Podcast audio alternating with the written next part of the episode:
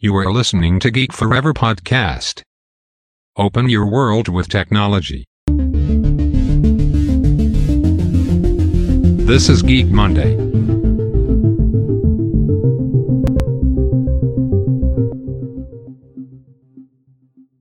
วัสดีครับ ผมดนทราดนจากดอดนบล็อกนะครับ และนี่คือรายการ Geek Monday นะครับ รายการที่จะมาเล่าเรื่องราวเคสลัดดี้ทางธุรกิจที่น่าสนใจนะครับ ที่นำเอาเทคโนโลยีใหม่ๆนะครับ มาประยุกต์ใช้กับอ่าธุรกิจต่างๆนะครับ ที่ผมเคยได้ยกตัวอย่างไปในหลากหลายธุรกิจนะครับ ในหลากหลายอุตสาหกรรม ก็สามารถไปย้อนฟังกันได้นะครับ ซึ่งสำหรับใน EP นี้เนี่ยก็มีอีกหนึ่งอุตสาหกรรมนะครับที่น่าสนใจนะครับที่เทคโนโลยีกำลังเข้ามามีบทบาทที่สำคัญมากๆนะครับนั่นก็คืออุตสาหกรรมที่เกี่ยวข้องกับกฎหมายนั่นเองนะครับ ใครจะคิดนะครับว่า AI เนี่ยกำลังจะเข้ามามีบทบาทที่สำคัญมากๆนะครับกับธุรกิจดังกล่าวนี้นะครับ บริษัทกฎหมายต่างๆ ที่มีอยู่ทั่วโลกนะครับ ซึ่งถือเป็นอุตสาหกรรมที่มีขนาดใหญ่มากๆนะครับ แม้ตอนนี้จะไม่ได้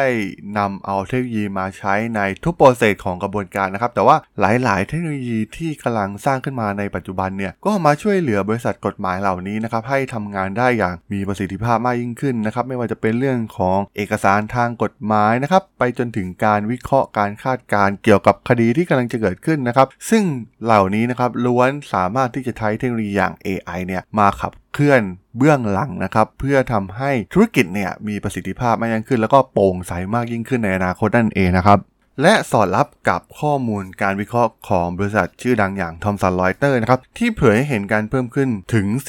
484%นะครับในสิทธิบัตรด้านบริการด้านกฎหมายใหม่ทั่วโลกนะครับเนื่องมาจากว่าบริษัทกฎหมายทั่วโลกเนี่ยกำลังลงทุนเป็นอย่างมากนะครับในเทคโนโลยีทางด้านกฎหมายนั่นเองนะครับโดยข้อมูลจากทอมสันรอยเตอร์เนี่ยพบว่ามีการยื่นจดสิทธิบัตรถึง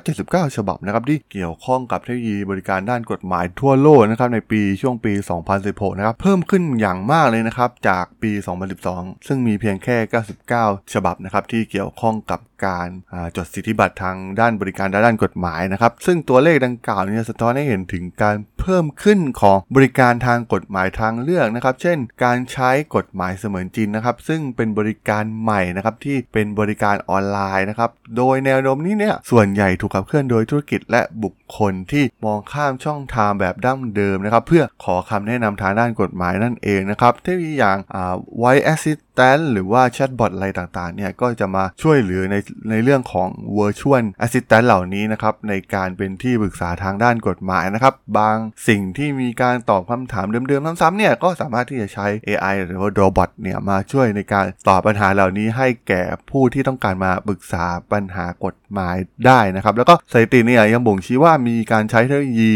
และการเอาซอสเพิ่มขึ้นนะครับโดยบริษัท กฎหมายในอังกฤษอเมริกาหรือเอเชียตะวันออกเนี่ยมีการเพิ่มขึ้นของการ outsource นะครับแล้วก็จะมีการเพิ่มประสิทธิภาพและใช้โมเดลการดำเนินงานที่มีต้นทุนต่ำมากๆนะครับในตลาดที่มีการแข่งขันสูงขึ้นในปัจจุบันนั่นเองนะครับแล้วก็มีตัวอย่างสตาร์ทอัพที่น่าสนใจนะครับที่ใช้เทคโนโลยีอย่าง AI เนี่ยมาสร้างแพลตฟอร์ม หรือบริการด้านทางด้านกฎหมายนะครับให้มีประสิทธิภาพมากยิ่งขึ้นนะครับตัวอย่างแรกก็คือสตาร์ทอัพที่มีชื่อว่า Luminance ในเมืองลอนดอนของประเทศอังกฤษเนี่ยมีการยกระดับการใช้เทคโนโลยีอย่าง Machine Learning นะครับเพื่อดึงข้อมูลที่มีค่าจากสัญญาและเอกสารทางกฎหมายหลายพันรายการนะครับภายในระยะเวลาเพียงไม่กี่วินาทีนะครับโดยเฉพาะในกรณีของเคสในการควบรวมกิจการนั่นเองนะครับต้องบอกว่าในการควบรวมกิจการใด ๆเนี่ยมันมีเอกสารมากมายที่เกี่ยวข้องนะครับจากบริษัทที่ต้องมีการควบรวมกิจการกันนะครับซึ่งแน่นอนครับการใช้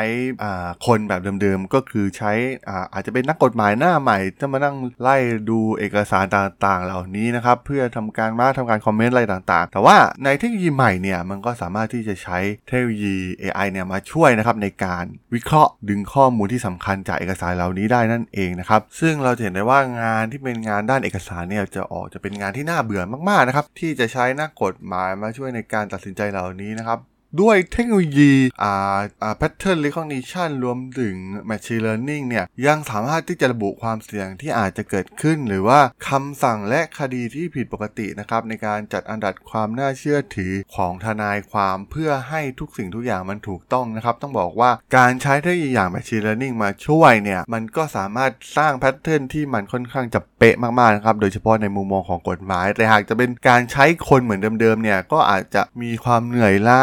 รวมถึงมาตรฐานของอ่าเหล่าทนายหน้าใหม่แต่ละรายเนี่ยอาจจะไม่มี standard ที่ชัดเจนนะครับแต่ว่า AI เนี่ยมันค่อนข้างเป็น pattern ที่ชัดเจนทำให้งานเหล่านี้เนี่ยงานที่เป็นงานที่น่าเบื่อเนี่ยมันถือว่าตัวสตาร์ทอัพอย่าง l u m i n a n เนี่ยมาช่วยเหลืองานให้กับบริษัทกฎหมายได้อย่างดีเยี่ยมเลยนะครับ ซึ่งเมื่อมาพิจารณาความสามารถของตัวแพลตฟอร์ม l u m i n a n เนี่ยก็ทำให้พบว่ามันสามารถที่จะลดต้นทุนลดค่าใช้จ่าย แล้วก็ทำ process ต่างๆ เกี่ยวกับเอกสารเนี่ยสามารถทำได้รวดเร็วขึ้นนะครับ แล้วก็ตรวจสอบให้อย่างละเอียดที่สุดนะครับ ซึ่งเมื่อมาเปรียบเทียบกับการใช้มนุษย์นะครับเป็นใช้นักกฎหมายที่เป็นมนุษย์เนี่ยมาตรวจสอบนะครับ พบว่ามีการเปรียบเทียบจากเอกสาร 79 ฉบับเนี่ยที่ต้องตรวจสอบใน 1 ชั่วโมงโดยมนุษย์ แต่ว่าด้วยแพลตฟอร์ม Luminance เนี่ยสามารถตรวจสอบเอกสารได้มากกว่า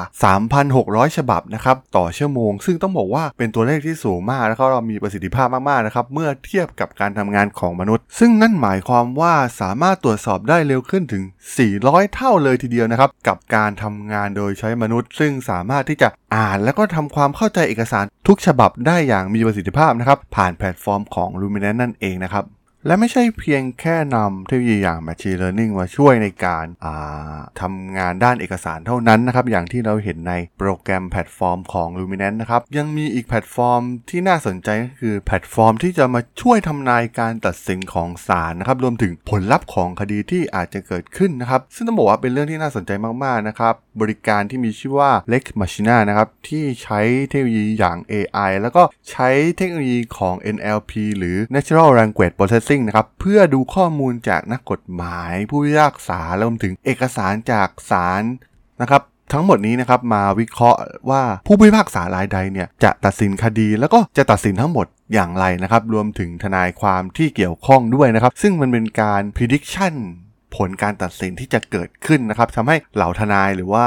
ฝ่ายกฎหมายเนี่ยสามารถที่จะตั้งรับในสิ่งที่จะเกิดมีโอกาสที่จะเกิดขึ้นได้จากการ prediction เหล่านี้นั่นเองนะครับ ซึ่งต้องบอกว่าแพลตฟอร์มอย่าง Lex Machina เนี่ยให้การวิเคราะห์ทางกฎหมาย แก่บริษัทกฎหมายแล้วก็บริษัทต่างๆนะครับทำให้พวกเขาเนี่ยสามารถสร้างกลยุทธ์ที่ประสบความสำเร็จในการที่จะชนะคดี แล้วก็ปิดคดีได้นั่นเองนะครับโดยเป็นการนำเอาฐานข้อมูลคดีเก่าๆนับล้านคดีนะครับซึ่งเป็นข้อมูลเชิงลึกนะครับแล้วก็มาวิเคราะห์ แล้วก็วิเคราะห์การสื่อสารรูปแบบต่างๆ ที่เกิดขึ้นในคดีเหล่านี้นะครับ เพื่อมา prediction คำตัดสินที่จะเกิดขึ้นนั่นเองนะครับ โดยพวกเขาได้สร้างเป็นแพลตฟอร์มที่มีชื่อว่า Legal Analytics Platform นะครับ ซึ่งประกอบด้วยข้อมูลหลายส่วนมากๆนะครับ ไม่ว่าจะเป็นวิเคราะห์ในส่วนของผู้พิพากษาและศาลนะครับ ดูปฏิกิริยาดูข้อมูลของผู้พิพากษานะครับ รวมถึงระยะเวลาว่าจะมีการอนุมัติตามคำสั่งต่างๆนะครับ เมื่อมีการพิจารณาคดี หรือว่าจะมีการยุติการพิจารณาคดีต่อผู้พิพากษาเมื่อไรนะครับ ซึ่งมีความเป็นไปได้มากน้อยเพียงใดที่ผู้พิพากษาจะตัดสินในเรื่องบางอย่างนะครับอย่างเช่นการละเมิดกฎหมายการลักทรัพย์ หรือว่าการละเมิดสิทธิบัตรอะไรเหล่านี้นะครับซึ่งตรงนี้เนี่ยก็จะใช้ข้อมูลพื้นฐาน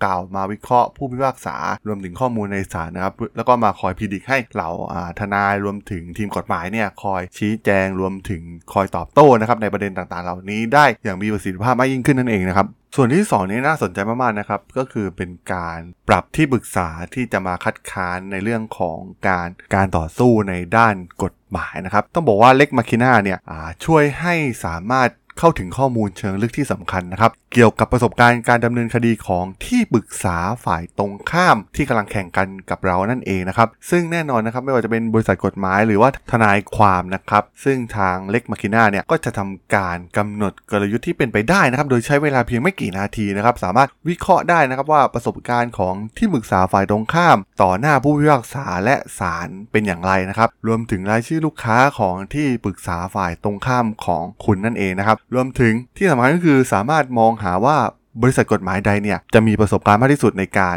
มาสู้คดีให้กับคุณนั่นเองนะครับ ต้องบอกว่ามันเป็นการคัดเลือกมาตั้งแต่ต้นนะครับ เราไม่ต้องไปใช้เวลาเสียเวลากับการสู้ในศาลที่มีโอกาสแพ้สูงครับ แต่ว่า Lex Machina เนี่ยก็จะมาช่วยคัดเลือกตั้งแต่ต้นเลยนะครับ เป็นกระบวนการ process แรกเลย ที่จะทำให้เรามีโอกาสชนะคดี มากที่สุดนั่นเองนะครับ ซึ่งไม่ใช่มีเพียงแค่แพลตฟอร์มอย่าง Lex Machina นะครับ แต่ว่าก็ยังมีแพลตฟอร์มคล้ายๆกันที่มีชื่อว่า Ravel Law นะครับที่จะมาทำการวิเคราะห์ส่วนต่างๆนะครับ ไม่ว่าจะเป็นส่วนของผู้พิพากษาดูประสบการณ์ของที่ปรึกษาฝ่ายตรงข้ามนะครับ รวมถึง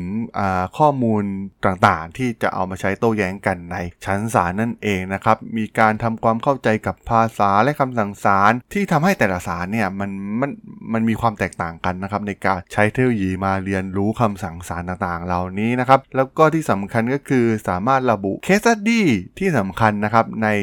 ภาษาที่เฉพาะเจาะจงมากๆ แล้วก็พี่ผู้พิพากษานะครับที่มีอิทธิพลนะครับสำหรับคำตัดสินต่างๆ ที่เกิดขึ้นนั่นเองนะครับ และยังมีในส่วนการวิเคราะห์ที่น่าสนใจนะครับว่าจะเป็นการวิเคราะห์การเคลื่อนไหวในการคัดค้านคำสั่งต่างๆนะครับเวลาออยู่ในชั้นศาลนั่นเองนะครับ แล้วก็สามารถตรวจสอบสถิตินะครับ อัตราการให้สิบสำหรับการคัดค้านที่เกิดขึ้นในชั้นศาลนั้นๆนะครับ โดยจะมีการวิเคราะห์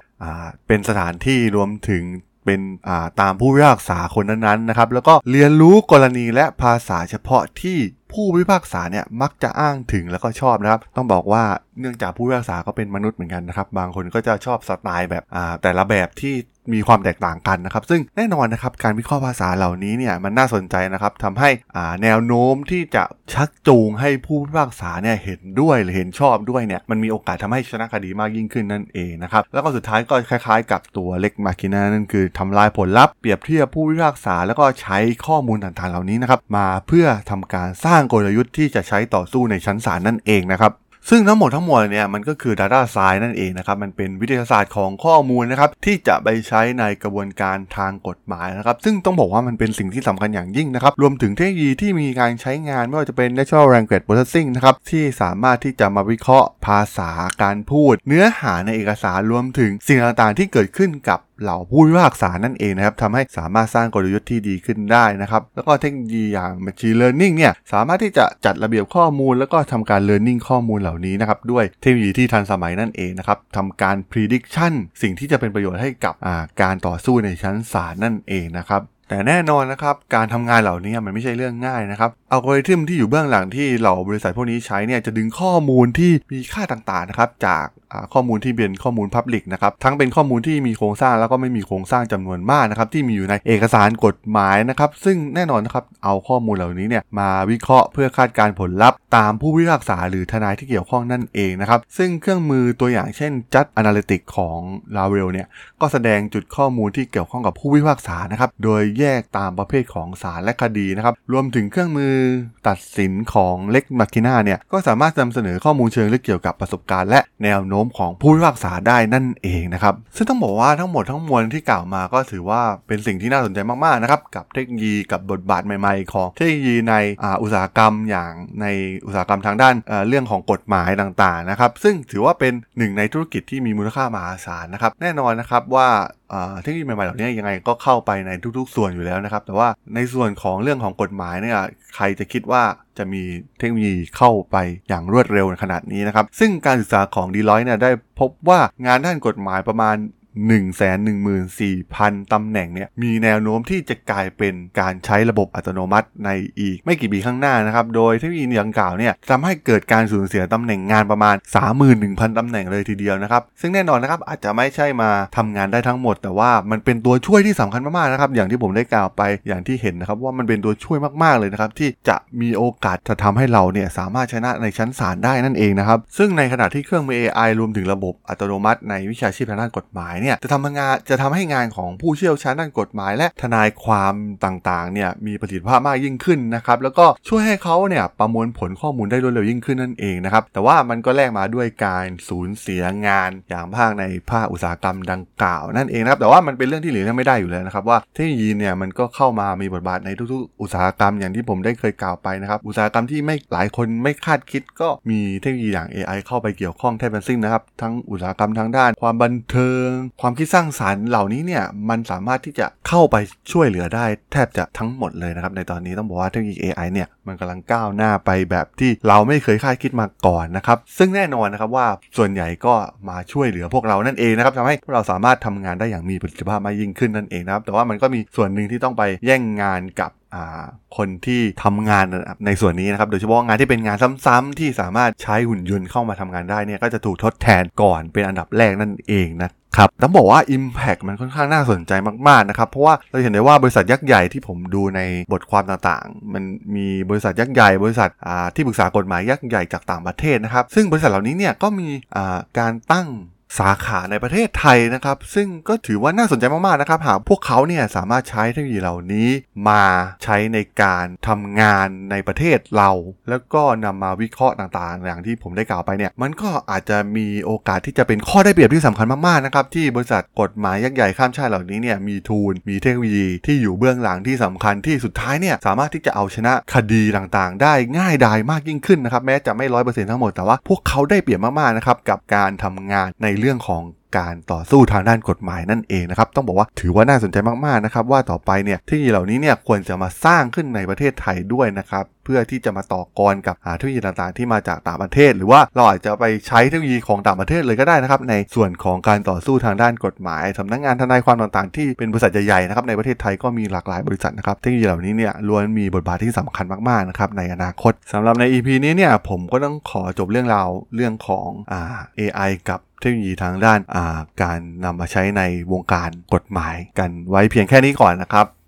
สำหรับเพื่อนๆที่สนใจเรื่องราวเทคโนโลยีก็สามารถติดตามกันได้นะครับ ที่ทางช่อง g a m e Follower พอดแคสต์นะครับ ตอนนี้ก็มีอยู่ในหลากหลายแพลตฟอร์มนะครับ ใน Podbean Apple Podcast Google Podcast Spotify YouTube แล้วก็จะมีการอัปโหลดให้ในแพลตฟอร์ม b l o กดิในทุกๆ ตอนอยู่แล้วด้วยนะครับ แล้วก็สุดท้ายก็ฝากรายการใหม่ไว้ด้วยนะครับ จะเป็นรายการสั้นๆนะครับที่ผมลงหลาย ๆ แพลตฟอร์มนะครับ ก็เลยเอามาลงในตัวอ่าพอดแคสต์ด้วยนะครับ ต้องขออภัยด้วยที่ไม่ได้แจ้งกันล่วงหน้านะครับ จะเป็นอาจจะเป็นเรื่องราวสั้นๆนะครับนาทีที่มีการสรุปข่าวหรือว่าสาระต่างๆ ทั่วทุกมุมโลกนะครับที่ผมจะมาลงให้ในตัวพอดแคสต์ด้วยนะครับ แล้วก็ทำเป็นวิดีโอด้วยนะครับ ถ้ายังไงก็ฝากติดตามกันด้วยนะครับ ก็จะพยายามปรับปรุงนะครับ ให้ 1 นาทีเนี่ยสามารถมีเนื้อหาสาระได้มากที่สุดนะครับสำหรับเรื่องราวที่จะมาลงในตัวพอดแคสต์นั่นเองนะครับสำหรับใน EP นี้นะผมก็ต้องขอลากันไปก่อนนะครับ เจอกันใหม่ใน EP หน้านะครับ ผมสวัสดีครับ